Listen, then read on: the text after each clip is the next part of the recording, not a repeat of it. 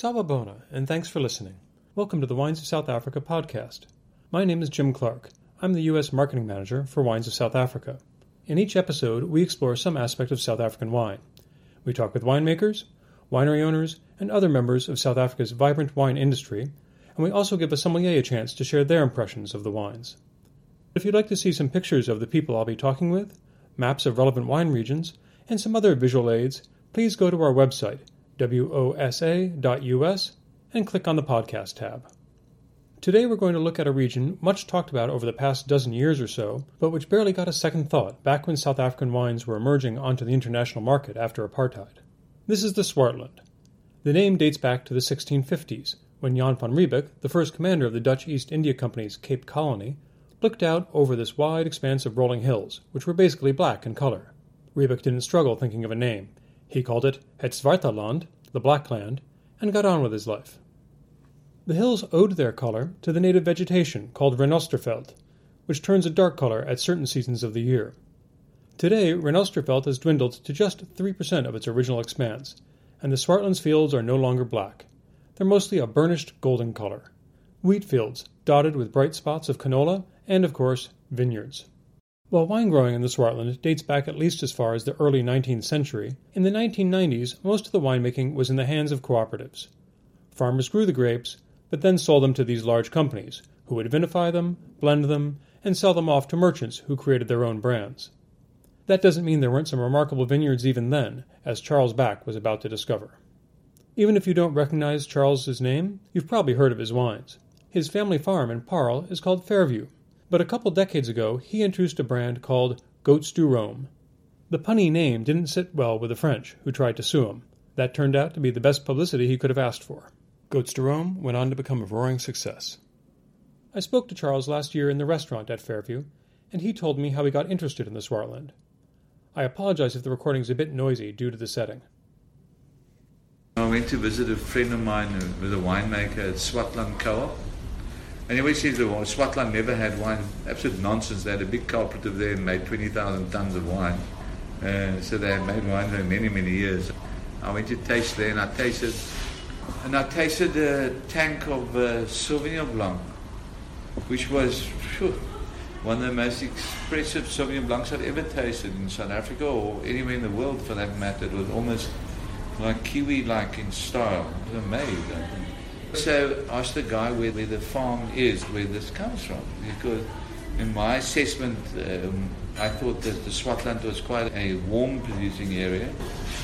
And I thought if one can make a wine like that in that area, which I perceive as a warm wine going area, imagine what you could do with Rhone varieties and stuff like that. So I thought, let me go and visit this farm. So I went to visit the guy. Coincidentally, when I arrived, I knew who the guy was. We met somewhere in the military or something, I can't remember. And then I, I, I said to him, look, I just come here and, and I'm looking for land in the area. I was your farm for maybe you know, for sale. He said, well, I've been waiting for you. What a coincidence. I'm mm. actually thinking exactly of doing just that. And I bought that farm that day. I well, we shook hands on the deal. Mm. And, um, and then we put up a cellar built the cellar and we made the first wine. And then I, I, I was speaking to Robin Day uh, from Australia. He was out here, we were having a chat. And I said, I'm looking for a winemaker for this business. I want somebody young, passionate, and gets what I'm trying to achieve here. So he knows of a guy who works at a co-op that is very good. I said, who's in? A guy named Eben Sadie. So then I got hold of Eben and I said, you want to join me? I'm going to start this. And he joined me. So we started, I think, in 98.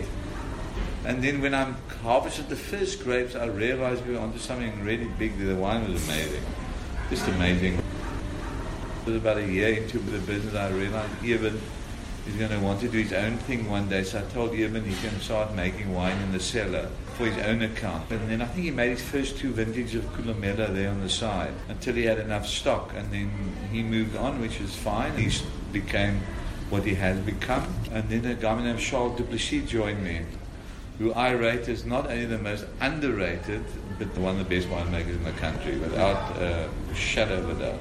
And I've worked with many. My name Michelle du Plessis. I'm the head winemaker at Spice Route Wine Company, situated in the Swartland, South Africa.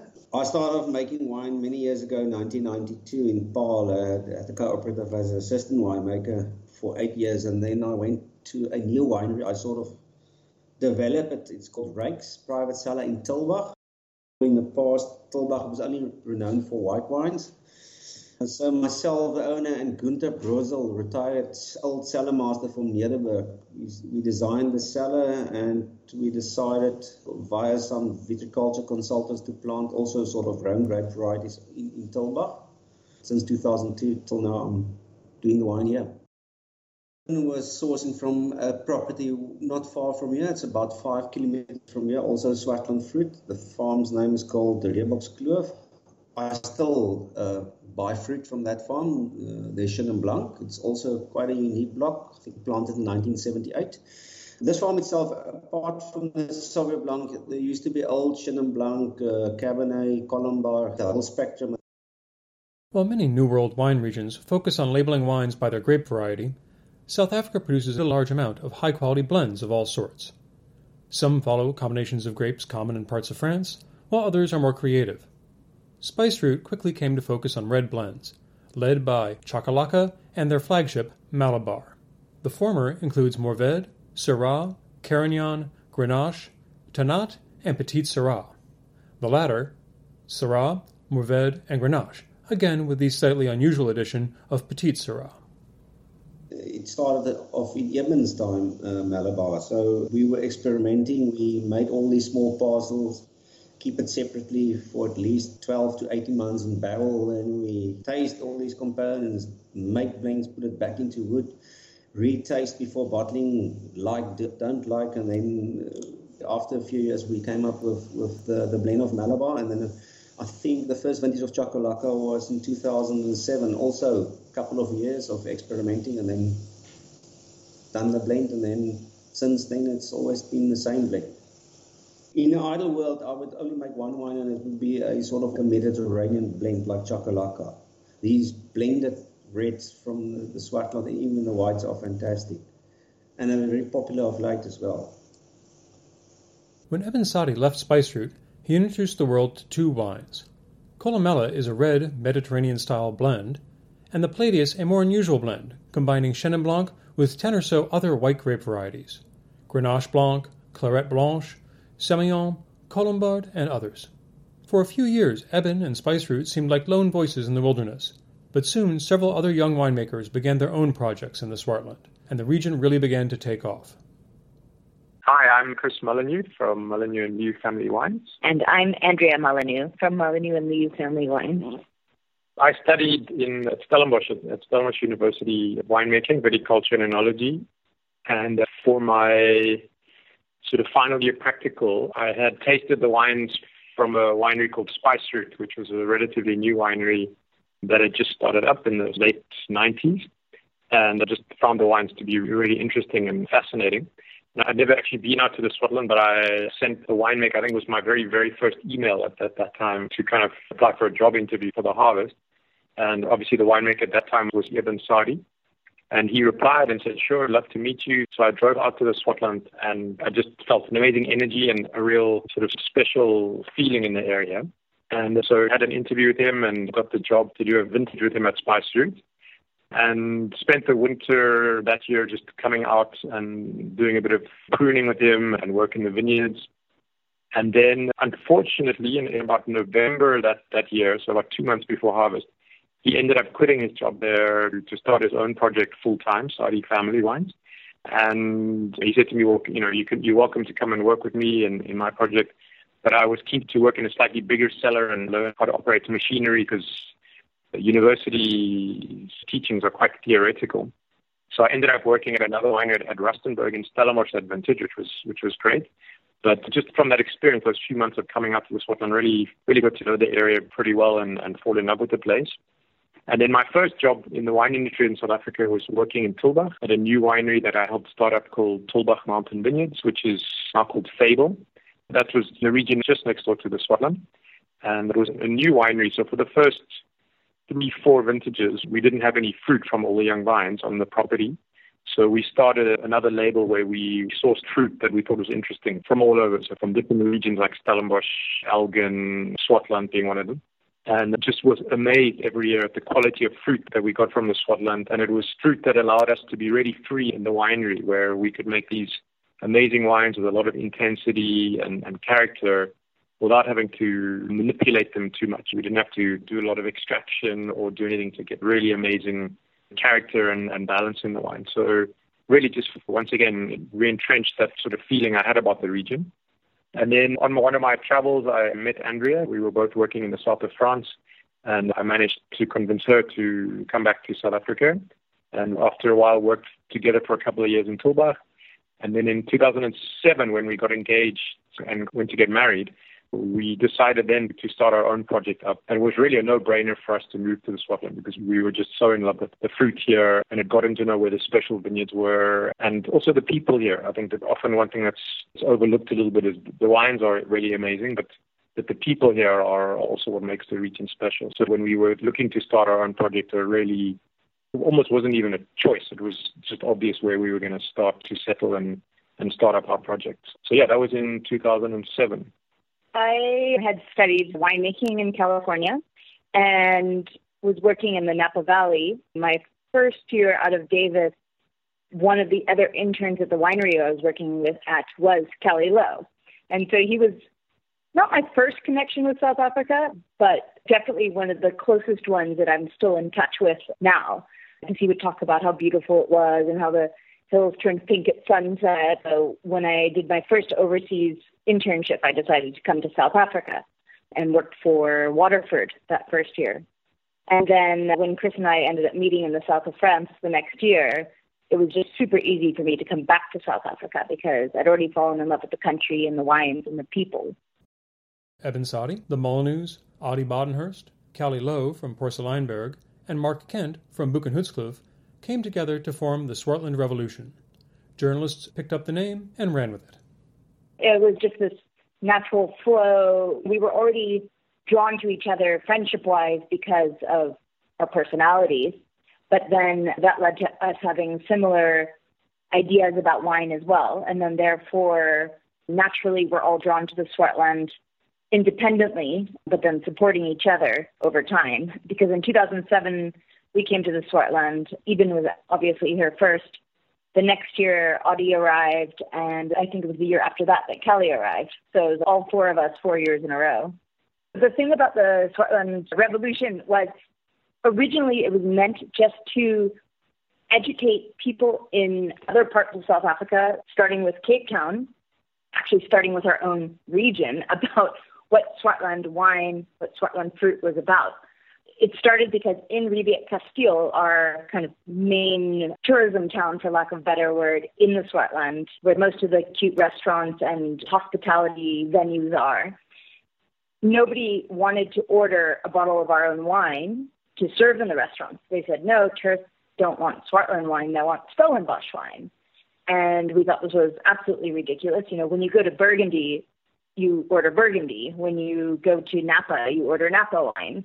So for there not to be any Swartland wines on the wine lists in restaurants in our own towns, we thought that the first step to change that was to hold an educational tasting to educate our local community and then Cape Town and the surroundings as well. So the first Swartland Revolution, there was about seven of us pouring our wines just in the local restaurant. So it's kind of a walkabout tasting. And it had a little bit of an impact, but it was definitely the first step to realize that we needed to do something bigger to draw people to the area. That next year we were invited to the Hospice du Rhône in Paso which is ironically very similar in landscape and feel to the Swartland. We were at the Hospice du Rhône doing a seminar on South African Syrah, the whole of South Africa, not just the Swartland. But there were a handful of Swartland producers there. Eben was there with us. It was moderated by James Molesworth from Wine Spectator. Mark Kent was there representing Boekenhoutskloof Wines and had just started Porseleinberg. And we were at the diner after our seminar one morning, we like, this is the kind of event we should be putting on to really draw an international crowd but really focus on professionals and making it not just a tasting, not a festival, but really a symposium, making it educational, but always having an element of fun and community. So that way everyone leaves the event just feeling uplifted about the wines, but they also feel educated. But they also feel like if they saw the guy they were having dinner with the night before on the street the next day, they were old buddies because everyone was at the Swartland Revolution together. So that next year, we started the big event that became the Swartland Revolution, which was really about education but fun. And it ended up just making such a huge impact that the next year we were in Time magazine. The revolution may have run its course. Their last event was in 2015, but like many revolutions, it led to new rules, or guidelines at least. The same group of winemakers who were behind the Swartland Revolution also created the Swartland Independent Producers to help keep the region's identity clear in the minds of wine drinkers. Their requirements ask winemakers to use native yeasts and avoid the use of nutrients and other additives. They also call for the minimal use of new oak. Membership is voluntary, but wines from the Swartland that meet the specifications can bear the Swartland Independent Producers seal. When we started the festival in 2010, I think there were 10 or 12 wineries in the Swartland. But we saw that there was this huge interest in other producers to come to the area and share in this amazing place. So whether it was young producers to start up a project or other wineries from other regions to come and purchase fruit and make wine from it. And we could see there was this real interest in reviving the region. But what I think was great was after our four, five, six vintages of experience, we kind of got a pretty clear idea about what worked well in the area in terms of which grape varieties, what styles of winemaking really worked well, and obviously what didn't work well. And because there were only a handful of wineries and there wasn't a huge awareness of the region or defined style of the region, the four of us realized that we could get together and form a group where we could work together to share those experiences with each other, but also with any new producers who came to the area, so that we all made wine in a way that had a transparency to it. And the wines that were bottled spoke of the Swartland rather than some winemaking technique.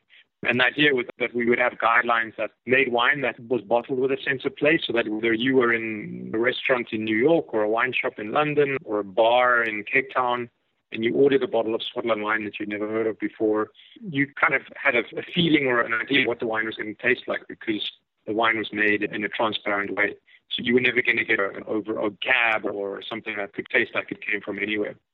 So that was the idea with independence is, is we would get together, share ideas, share experiences, and work together to make wine that had a sense of place so that the region of the Swartland started to build a consistent identity that was easy for people to understand. That was really the idea. And it's a nice concept and a nice idea. The challenge was how do you do that? One of the biggest things we sat down and spent many, many, many hours was kind of writing up a charter or a document with guidelines in terms of the winemaking. And I think the one good thing is we've been open to changing that over time because obviously as we learn and experience the ideas that we had not 10 years ago, a lot of them were great, but some of them were maybe too dogmatic, some but not strict enough. So over time, we've relaxed a few rules and made a few stricter. You learn as you go along. If the guidelines of the Swartland independent producers are meant to make sure that Swartland's terroir can express itself, what is that terroir? As Chris explains, the Swartland is quite big, and the vineyards are scattered, so different pockets offer different potentials for wine growing. It's quite varied, but pretty much the whole region is really dry. So you can plant vineyards all on the west of the region, which is pretty much at the ocean. And there, they're in some places getting 100, 150 mils of rain a year and essentially everything in the winter, so nothing in the growing season. So it's extremely difficult to grow vines there. But as you move inland, there's these flat rolling plains, and then you start to reach a few mountains. There's three main mountains in the Swartland. In the south, you have a mountain called the Paardeberg, which is about 50 kilometers as the crow flies to Cape Town. So that's right in the south. Then about 20 kilometers north of that, you have another mountain called Kasteelberg, and then about another probably 80 kilometers north of that, you have a third mountain called Piketberg. And uh, the nice thing is all three of those mountains are very different from each other. So the Paardeberg, which is in the south, is a big granite outcrop, very, very, very old. I think it's about 400 million years old. So it's uh, very decomposed, so very deep sandy soils. Kasteelberg, which is further north, is based on slate or schist. So it's more shallow, more rocky soils, just slightly higher in clay and, and less sandy. And then right in the north, you have Piketberg, which is higher in elevation and, and more sandstone. So again, a very different soil type. And most of the vineyards in the Swartland are kind of centered around these three mountains because that's where the rainfall is the highest. So you're either able to get winter and summer rains when the fronts come in and most of the rain falls around the mountains, but also the farmers on the mountains can collect the winter rainfall and use that for irrigation in summer. So a very big region. I think from north to south, it's about 120 miles, 180 kilometers, a very big region. And east to west, it's almost as large, but not a lot of vineyards. They're, they're mostly centered on these three mountain ranges. On the granite soils that we deal with, as Chris mentioned, it's a decomposed granite. So even though there's a mountain in the middle of it, in the sort of foothills areas, it's it's quite sandy, and that allows the roots to get incredibly deep into the ground. The sandy soils mean that the roots can penetrate and reach their own water source. And because grapevines always want to reflect above the ground what's happening below the ground, a deep root source means you typically have a bigger canopy, the leaf growing area. Because we're working mostly with bush vines, specifically on the Paardeberg, the canopy acts like a huge umbrella. And if you have bigger leaves in a bigger leaf growing area, it creates more shade, and then therefore it's always a little bit cooler where the grapes are growing inside the canopy. And cooler grape growing areas mean higher acidity, lower pH, more fragrance, more elegant characters, more perfume, and more elegant tannins on the red wines. And then on the schist soils, it's pretty much the opposite. So the roots can't get as deep. And so everything about the vine is smaller. With a smaller root system, the leaves are smaller, the canopy is smaller, and the bunches are smaller. So everything is sort of bonsai style on the schist. And that means that there's a bigger skin to juice ratio for the grapes that are coming off. With more skin, you get more just natural extract, more tannin, more concentration from the grapes coming off of the schist soils, specifically on the red wines, but for the white grapes as well, you get more density and more texture from the white wines. And then iron soils, those are the rich red gravelly soils that Chris mentioned, they have more of a clay substance to them, and they're therefore more round, more opulent wines, not necessarily heavy wines, but they're more voluptuous in their use. Every wine region comes with its challenges. For the Swartland, the biggest one has been water. That's been especially apparent recently. The Western Cape experienced a drought from 2016 to 2018 that really put the Swartland to the test.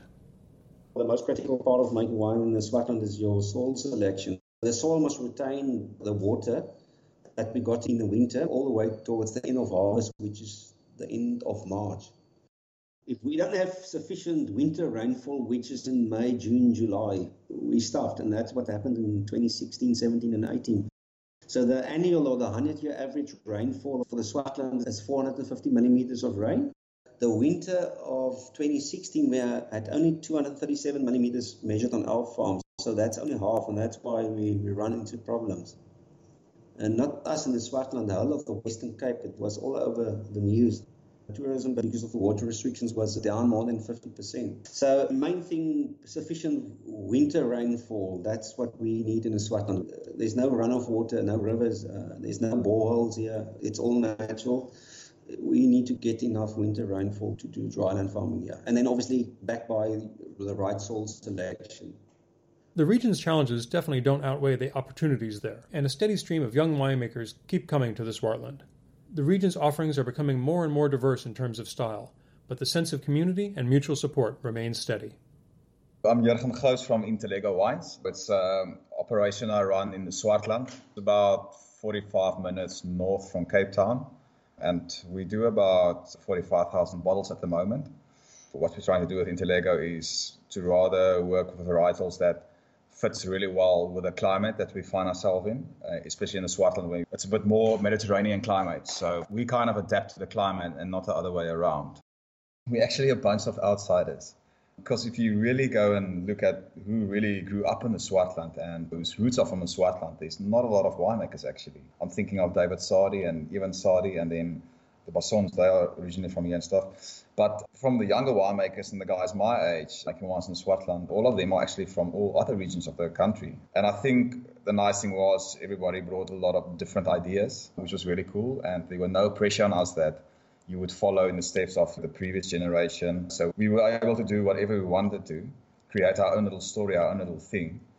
I actually worked here in 2011 with another company, Lammershoek, and that's where I worked with Craig Hawkins, who, runs Testalonga. But that's also when I started to make some of my own wines, the Intellego brand, on the side. So I was just doing a few hundred bottles every year while working with Craig at Lammershoek. So that's actually how the whole thing started. But if you go even back to 2008, I worked with Eben Sadie from the Sadie family. I did a vintage there with him in 08. That's actually the first time I really got introduced to the Swartland, which was a very unknown region to me. But from day one, it was really cool. I really liked it. The people were great. It was just a nice vibe, everything. I think for any region to be really successful, you need to work together. I think it's with anything in life, it's like that. If you work together, you're going to achieve it a, a lot sooner than if you fight off your neighbor or, you know, if you're trying to conquer it on your own without the support from the local farmers that were very accepting of new people coming in and trying to uplift the region and really make just awesome quality wine and really bring a name to the region, we wouldn't be able to do what we're doing. Aside from a welcoming attitude, another thing Swartland's farmers have to offer is a great number of old vine vineyards. Old vines produce fewer grapes than younger ones, but many people believe that those grapes often show more character and quality. The Old Vine Project, which works to protect such vineyards, will definitely be a subject for a later episode. Swartland is home to almost 800 hectares of vines that are aged 35 years or more. They make up more than 15% of Swartland's vineyards. In the past, many of the grapes from these vineyards would have been lost in co op blends, but now they're being featured in smaller boutique bottlings from producers like those we've been talking about.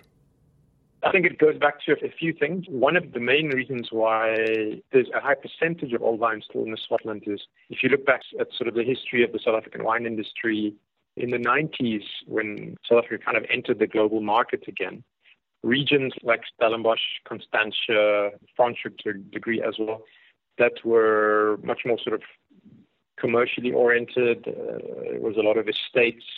They went through a very quick change in the grape varieties they were working with. So if you look back in the Platter's Wine Guide, for instance, which is the local guide to wineries that's been going since the early 80s, if you look at a lot of the wineries in the 80s, they were focused on grapes like Chenin and Clairette Blanche, Cinsault.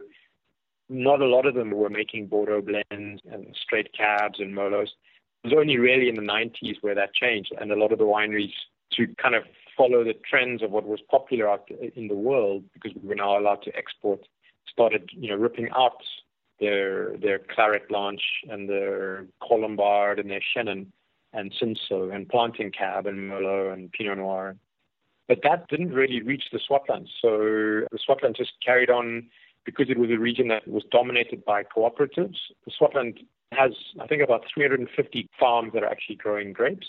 But back in the 90s, there were only, I think, seven wineries here, two sort of estates, and then the rest were cooperatives where these farmers would just deliver their grapes to the co ops and they would make bulk wine that would be either sold in bulk around the world or, or sold to wineries for bottling under their own brands. So this internationalization didn't really reach the Swartland as much as it did in other areas. And the varieties that were in the ground just stayed in the ground because people were just delivering grapes to the co-op. So that was one of the blessings in disguise was that these vineyards stayed in the ground and they weren't ripped out. The other thing that happened or that allowed it to happen in the Swartland is it's a region where most of the farmers, most of the growers don't only farm grapes. So if you visit a normal farm here, the, the farm is mostly wheat or oats or canola. They'll have dairy, they may have olives, uh, and then they'll have vines as well. So so you'll have a 500 hectare farm where they only have 20 or sometimes less, sometimes more, but they're not exclusively grape farmers or wine farmers. So they're not reliant on vines or, or grapes for their income. So although there have been some tough times and, and in the late 90s and early 2000s, prices would have been very low, especially for Chenin in, in the Swartland. But the farmers were happy just to break even or, or even subsidize their grape farming with their wheat or oats because they look at, at the big picture. And grape farming would give their workers something to do during the winter, pruning and, and, that kind of thing. So that was also one of the, the reasons why the vines stayed in the ground. There are many reasons that the Swartland has a lot of old vines, but it's all fortuitous. And I think fortuitous is also the fact that, that the region now is, is well known and, and people are realizing how special these vineyards are. And now there's people who are, who are able to pay more for the fruit and sell the wine for a premium to keep the grapes in the soil. At this point, you're probably wondering old vines of what? What grapes has the Swartland become known for? First of all, Chenin Blanc. It's an amazing variety. It works all over the country, so that was a no-brainer. It was pretty easy. I love the grape. I like the characteristics. I like the diversity of the grape. You can play around so much with the grape. I'm doing a normal Chenin Blanc, and then we also do a skin contact Chenin Blanc. It's amazing how the wines differ. Each have their own personality. And then also we do a bit of Viognier, which is really cool. It's very aromatic.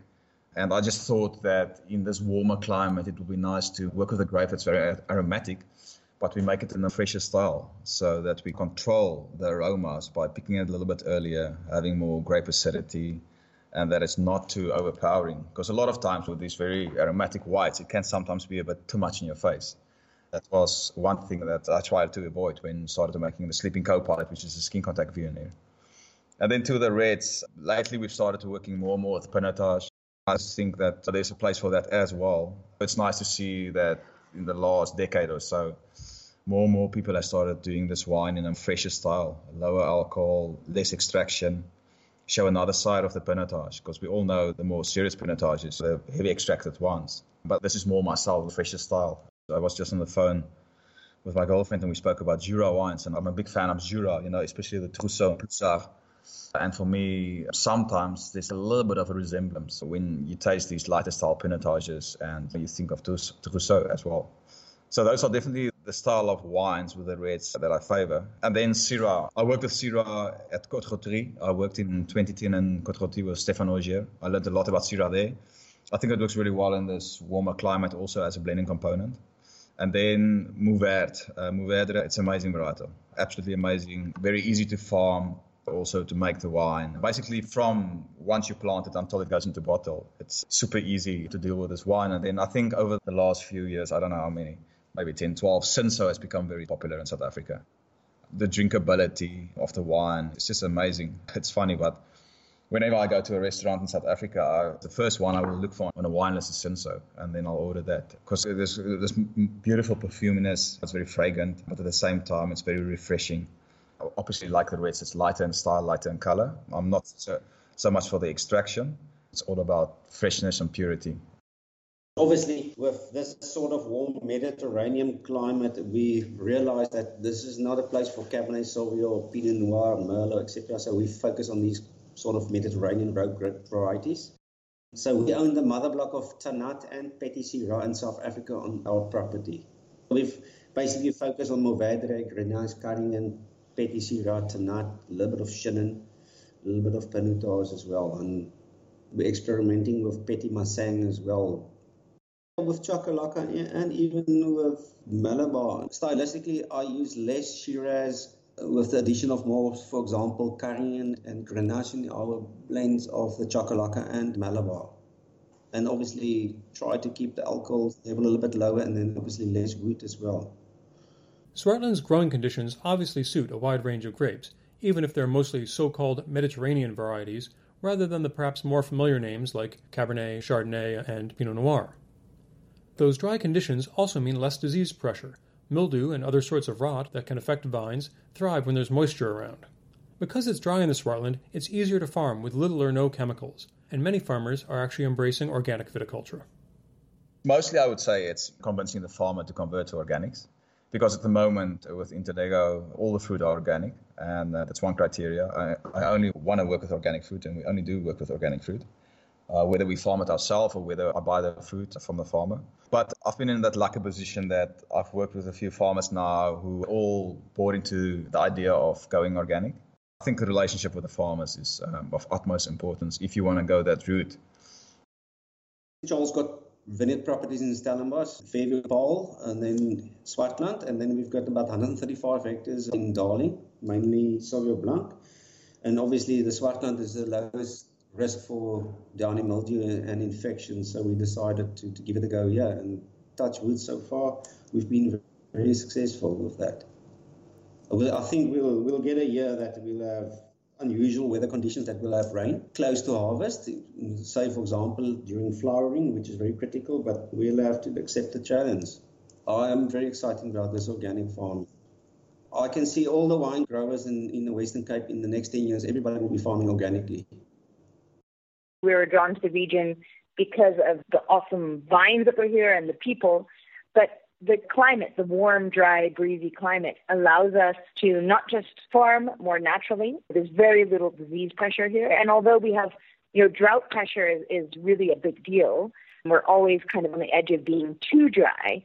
It does really enhance the character of the wine. It really puts a fingerprint on the personality of the wine. You taste the sunshine, but there's this concentration of Swartland character, which for me comes down to the fragrance. The wine's very perfumed.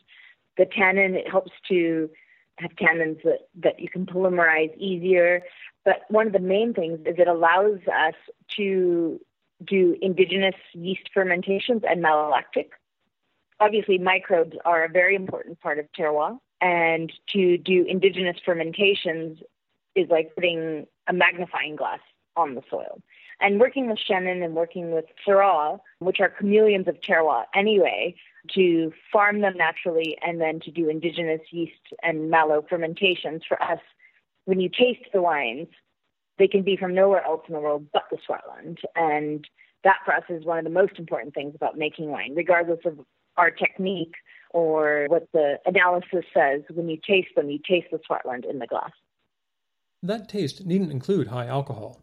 It's usual to expect hotter growing regions to produce big, rich wines. All that heat and sun means more sugar in the grapes, which becomes more alcohol in the wine after fermentation. But there are ways to manage that heat and sunshine in favor of balance and elegance. It comes down to, to farming definitely to farming. There's a few vineyards that I rent myself, which I farm, which we also we work a lot. You know, especially as like this time of the year, we start doing composting and we start to do cover crops. I think the main thing is we try to farm the soil. Because once the soil is happy, the plant is happy, and once the plant is happy, the grapes are happy, and then it just makes it easy to make that wine that you want to do. I think it's, it's, all about the balance in the soil. It's a balance with the farming. It just makes it a lot easier to make these lower alcohol wines that still have a lot of great freshness. I've seen it with some of the blocks that we started farming in 2015, and the, the last two years, we just managed to get amazing results, great acidities, but also good ripeness. And it was definitely all the amount of work that we put into the vineyard. Basically, in the cellar, when it comes to the reds, it's very minimalistic all the actions that takes place in the winery. It's very minimalistic during harvest. We try to not to interfere, intervene too much. We try not to over extract. We try not to work the grapes too much. More handling can take place in the vineyards. Even just before we pick, we would maybe go in and just um, drop a few bunches that's been damaged, you know, by birds or whatever. And then when the fruit comes into the winery, it basically goes straight into tanks, so we don't have to handle it another time in the winery. I do two skin contact wines. I do one Chenin Blanc. It's amazing to see what kind of different flavors and what else hides in the grape skin, especially with the white grapes. I think we all were just used to the normal white wines, whether it was Sauvignon or Chardonnay or Chenin or the white blends and stuff. But I think there's a whole another world out there when it comes to the skin contact wines. And I think that's what excites me so much. All those different flavor profiles in the skins, uh, whether it's a Chenin Blanc from Swartland or Stellenbosch or Darling or Paarl or Wellington, any other varietals. So I think it's a very exciting prospect. Don't imagine that skin contact wines and the other paraphernalia of the natural winemaking playbook are solely a young winemaker's game either.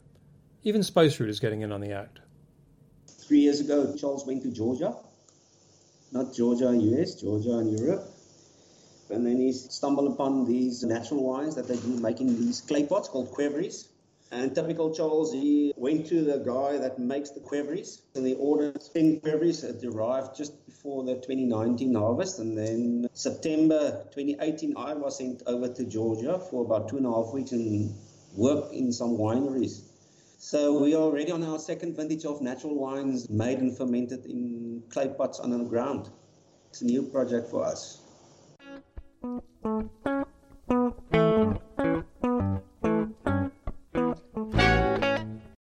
Can tell that the winemakers of the Swartland love the region and are excited about the wines they're able to produce there.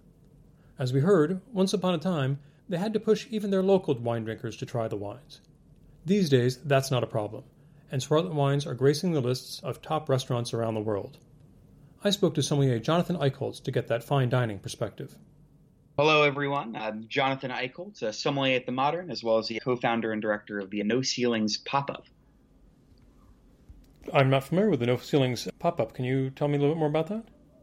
Definitely. So, kind of outside of the typical working hours of the modern, uh, one thing I've been working on for the past two years is a fine dining pop up restaurant. Uh, really fantastic communal fine dining experience of about 10 people sitting at a communal table with five courses and wine pairings with Chef Nate Kuster, uh, one of my best friends I met working at Aquavit back in the day. It's a really fun project we've taken from New York City to Boston, just uh, redefining what fine dining looks like for this next generation.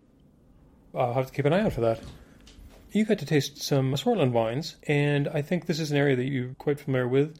Why don't you tell me about your first encounters with wines from the Swartland and what impression they made on you?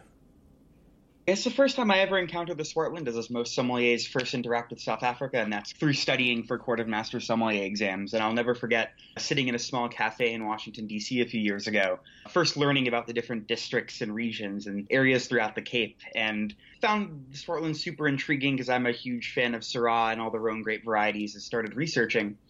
And as some of us uh, sommeliers typically buy wine for our apartments or houses, it's via these different auction websites. And I went on to WineBid, and thanks to my newfound knowledge of the Swartland, I came up with this bottle of wine with no producer on it. It just said Ex Columella Liberatus, and it was like 40 bucks. So I was like, yeah, might as well. Let's buy it and see what happens. Turns out it lands at my doorstep. It's Sadie Columella, and it was one of the most ethereal wines I've ever experienced, having 04 Columella. I know that's not the typical uh, first wine ever in the Swartland, but it really set the tone for how serious these wines are and the really special place they deserve in the world of wine. That's certainly a great place to start, yeah. As you begin exploring the area, where have the wines fallen stylistically to your palate? Definitely think at my palate, the wines occupy this really unique place. I like to view South Africa not as the old world or the new world, but kind of the old new world. It's a very historically planted country with some of the oldest soils on the planet. So I think what's really cool about these wines is you get this really beautiful sense of terroir through these super old soils, as well as this really unique kind of coastal and or inland climate wherever you are in the Swartland. It's this really diverse, beautiful style of wine that I think nowhere else in the world can replicate. Were you surprised to see how much white wine was being produced in the Swartland, and uh, Chenin Blanc in particular? Yeah, definitely. That's something that really surprised me. Kind of the Chenin Blancs and a bunch of the different old vine blends you see throughout all these different producers, whether Mullineux or Badenhorst or the really cool stuff that Sadie family's been up to. But those are something that definitely came around to me at a later date. Fell in love with a lot of the reds, and then slowly but surely you start picking up on some of the white wines and realizing the really cool things they do with texture. I think what's really fun about Swartland whites is you get this opulence and generosity. of a kind of warmer, drier climate. But at the same time, with these grapes like Chenin Blanc and Roussanne and Semillon, you get this beautiful texture on the palate that's really generous and silky that you don't get to see in many places in the world. What producers or wines from Swartland have you carried on the list at, at the Modern or featured with your pop up? On the list in the Modern, we have a lot of the kind of marquee producers of South Africa. We have almost every Sadie family bottling, uh, a few of the different single soil type bottlings from the Mullineux, both in the Syrah and the Chenin Blanc camp, a small little Porseleinberg vertical, and uh, from time to time we've carried some of the Crystallum and Hamilton Russell wines. The stuff you expect to see on a very ritzy wine list when you're enjoying a two Michelin star meal. In regards to the modern, I have gotten my hands on some older vintages of Sadie family that I've served alongside a few different courses we've had. Also, actually, one of the uh, Smiley wines, they're non-vintage Chenin Blanc, alongside kind of some of the Korean-driven cuisine that Nate will come up with sometimes. Uh, that's been a perfect thing to keep in the back pocket. How have guests reacted to the wines? Both environments, uh, they're very different ways to interact with wine. I think with the modern, you're selling South African wine. Two of my favorite bottlings to talk about are the Sadie Treinspoor and the Mullineux Granite. I think to me, those are the two bottlings that have really taken a lot of guests aback, especially when you're looking at such a weird grape like Tinta Barocca being grown in this really special old vine vineyard where you have the fruit and flavors I think a lot of people are familiar with, with kind of the Beaujolais and stem inclusion fat, but here in a much more serious and intellectual style, which I found a lot of tables truly love. And then with the Mullineux Granite, this idea of you might like these wines of Cornas and Cote Rôtie, but have you had it with that like little kiss of New World fruit, but still that tension of these really deep kind of savory soil types and the way they affect the wine? Now, before we talked, I know we sent you a few bottles. I think some of them are producers you've probably worked with, some maybe not. Do you want to talk about how those fit in with your overall impressions of the Swartland? Definitely. I think what's really cool about the three wines I had the opportunity to taste is they kind of tell the story of the region. It's actually the first time I've ever seen or enjoyed the Spice Route wines and knowing kind of the really special place they occupy in history, being kind of one of the first modern producers there in the 90s, and then offering the first opportunity for Eben to come work there, and then after that, kind of recruiting a bunch of very talented winemakers into the Swartland. So it was really fun to see that wine on the table right alongside the Mullineux Old Vines White and the Porseleinberg Syrah. So first time I ever had that, and it's interesting to see the role it plays stylistically in the history of the Swartland, as well as showing all these cool old vine grapes. Then, kind of to uh, contrast the blend we see and the spice route, you have the single varietal, single site Porseleinberg, which really tells the story of the mountain it grows upon. And then, last but not least, the Mullineux Old Vines White. Actually, first time I've ever had this wine, and it was a super special white wine to me. I think what really blew me away here is after just letting it sit in the glass for a while and really come to room temperature, there is such a diversity of flavors going on. It's like white needle tea and pear and a whole melange of flowers, but it was still really textured and satin and just really tasty. And it was fun to see Chenin Blanc and Semillon and all these really old grapes of the Swartland together. The three really fun and special wines that really deserve their place in the grand canon of the Swartland. Now that you're more familiar with the area, what would be your big takeaways? If someone said, I don't know the Swartland, where should I start? Where would you point them? I think the first place I would point them is kind of to those new school, really approachable producers. Like I think a lot of the wines from Adi Badenhorst and the Mullineux come at a really cool, approachable price point for people to start getting used to these wines and not having to uh, commit too much to them, a kind of a Porseleinberg or a Sadie bottling. But this is kind of the first place I would put someone towards because these are wines that really tell the story of a place and are super delicious and are really unique, honestly. And I think if you find people who like some more classic old world styles of wines and are maybe dipping their toes in the new world, those are kind of some really fun wines to uh, start people in the direction of. Mm-hmm. In your studies, are you familiar with the Swartland independent producers? Yep, for the good old master sommelier exam I'm gearing up for, you have to know each and every stipulation they have, and it's really cool to see all the regulations and rules in place to really build a consortium of winemakers that are focused on telling the story of this place and showing it to the world. So, so you think that's an important tool for clarifying the identity of Swartland wines? Yeah, I think it's an absolutely fantastic organization. And when you see a lot of these up and coming younger wine regions in the world, when the first top level producers start getting together and putting all of their power together to go around the world and show their wines, it's a, a really special thing to see. And kind of what the quality you're already seeing coming from this region is uh, absolutely fantastic. Great. Well, is there anything else you'd like people to know about the Swartland that we didn't talk about yet? Yeah, I think two things that I think are really important about the Swartland is one, the size of it is so fascinating with it being the largest demarcated area within South Africa, and there's so much diversity kind of within these three large mountains that the Swartland sits under, and kind of the whole influence of the coast. So I'm really excited to see where this region is headed seeing the diversity that can happen and whether they further demarcate it. I know this past year they've come up with the uh, Cape West Coast uh, to fully showcase the coastal regions of this area, but it's going to be intriguing to see how producers differentiate themselves, showcasing the huge diversity of soils here, which I'm really looking forward to. And then, kind of the other big takeaway for me is uh, the Old Vine Project. I think it's really cool to see producers dedicate themselves to the history of this region and putting it on the front of their bottle and hunting out these older vine vineyards to keep them alive and telling the story of this place. You are on top of things. That the Cape West Coast was only officially announced February 28th, so that is leading edge news right there. Yeah, weirdly enough, it became a question in uh, three of my master's theory groups that same week. So hopefully, I'm going to forget that one. wow. One interesting thing would it surprise you to hear that I, I, know of someone who's planted several hectares of Pinot Noir in the Swartland? Yeah, that'd be super fascinating. Would love to learn more about that. I, I think it's going to be a little while before we see the wines, but uh, Johan Meyer has bought some property up on the top of the Piketberg, which is up in the northern part of Swartland, and it's at quite a high elevation. So he thinks it's cool climate enough to grow Pinot. And uh, he's got enough experience with the grape that he should know. So that'll be very exciting to see. Yeah, that's super fascinating. And also, just a question for you, Jim. As someone who's very familiar with this region and all the people that inhabit it and make delicious wine, what's the most exciting thing for you?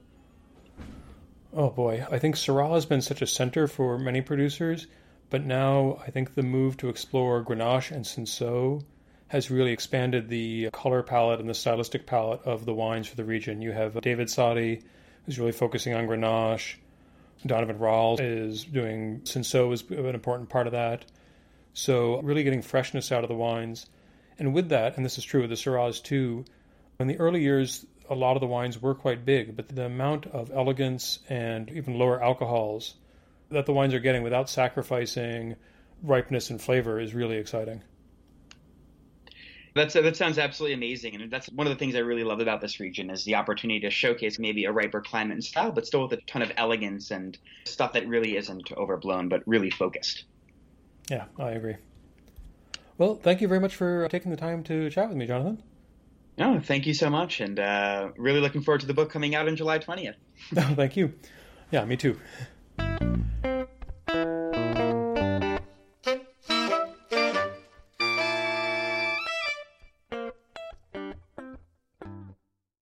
That does it for today. You can find more resources and links to the producers we spoke with, the Swartland Independent Producers, the Modern and Jonathan's No Ceilings pop up at our website, wosa.us. The book Jonathan mentioned is my own. Outside of my responsibilities for Wines of South Africa, I've written a book titled Wines of South Africa. Look for it on July 20th, published by Infinite Ideas as part of the Classic Wine Library. A lot of restaurants around the U.S. are struggling right now. If you can, please look into ways to help them out. We'd all like to have some nice places to eat once we get outside of our houses and apartments again. And if you're a fan of wine, consider supporting the United Sommelier Foundation. They're working to keep the community of dedicated sommeliers afloat during these trying times. At the end of May, they're partnering with Acker to hold an online auction to raise funds. A lot of top industry members have donated wines, so there's some really exciting lots to check out. I've included a link on our website. Please take a look. Finally, if you've enjoyed this episode, please tell your friends, or better yet, go to the platform where you found it and leave a review. That will help more people discover it and discover South African wines. Next episode, we'll turn our attention to a grape that's definitely not associated with the Swartland Cabernet Sauvignon. Specifically, we'll look at how the grape does in Stellenbosch, in many ways the center of the South African wine industry. Cabernet has increasingly become recognized as the region's flag bearer. Some people even call Stellenbosch South Africa's Napa. I think we'll find there's much more to it than that. See you then.